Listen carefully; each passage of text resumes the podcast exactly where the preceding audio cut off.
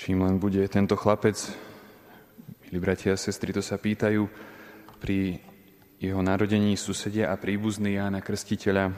No a my to už vieme odpovedať, že čím Ján Krstiteľ bol, tak môžeme povedať, že Ján Krstiteľ určite v prvom rade bol človek s chrbtovou kosťou.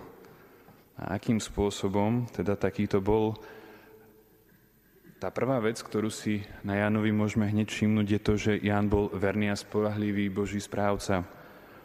A ľudí si získal tým, že ich nielen učil, ale v prvom rade sám žil to, čo hlásal. Bol verný svojmu poslaniu ohlasovať pokánie a najmä predpovedať príchod Mesiáša.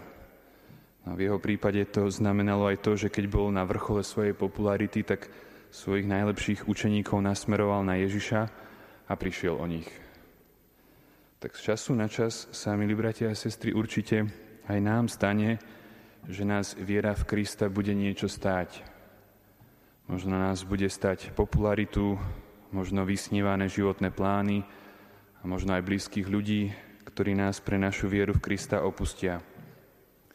Ale väčšinou, a to v prvom rade, nás duchovný život, náš duchovný život bude zahraňať starostlivé plnenie našich každodenných povinností voči našej rodine, v práci a aj voči Pánu Bohu. Môže sa v tomto na nás Pán spolahnuť a môžu sa na nás spolahnuť aj naši blížni. Takže prvé, čo si od Jána môžeme zobrať v príklade charakternosti, je teda tá vernosť a spolahlivosť. Tou druhou oblasťou, v ktorej nás Ján učí charakternosti, je pravdovravnosť. Ján vedel povedať tú tvrdú pravdu do očí židovskej elite a aj Herodesovi, lebo sa vždy staral viac o Božie veci ako o svoj vlastný život. Samozrejme, my chceme pravdu predkladať pokorne, láskavo a bez súdenia iných, ale nikdy nerobme s pravdou kompromisy.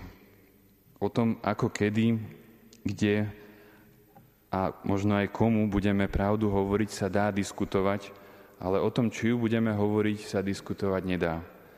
A ľudia v skutočnosti, milí bratia a sestry, chcú počuť pravdu, aj keď budú niekedy proti nej protestovať. Treťou črtou tej Jánovej charakternosti je spravodlivosť, teda dať každému, čo mu patrí. O Jánovi sa v Evangeliu píše, že za ním prichádzal celý Jeruzalém a celá Judea i celé okolie Jordánu. Teda verejní hriešnici, a aj tá náboženská elita. Ján nikoho neodmietal a nikomu sa nevyhýbal, ani Božiemu synovi, keď za ním prišiel a žiadal ho o krst, ale ani zvrhlému Herodesovi. Všetkých chcel priviesť k Bohu.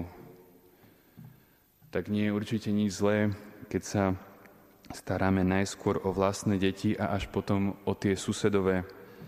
Tiež je prirodzené, že niektorí ľudia sú nám sympatickejší ako iní, ale ak budeme uprednostňovať vždy len príťažlivých, prívetivých či bohatých, očkovaných alebo neočkovaných a tými ostatnými budeme pohrdať a vyhýbať sa ním, tak vtedy budeme ďaleko od posolstva Jána Krstiteľa a aj od Kristovo Evanielia. Takže, milí bratia a sestry, aspoň v týchto troch veciach, teda spolahlivosti, pravdovravnosti a spravodlivosti, Skúsme ešte takto tesne pred prichádzajúcimi sviatkami vyrovnať cestu pánovi. Nech nás nájde pripravených na svoj príchod a môžu nás pritom pozbudiť aj slova blahoslaveného Charlesa de Foucaulta. Ten napísal, vo viere nie je nič nemožné a slova ako úzkosť, strach a nebezpečenstvo strácajú význam, takže veriaci človek kráča životom v pokoji a s hlbokou radosťou ako dieťa ruka v ruke so svojou matkou. Amen.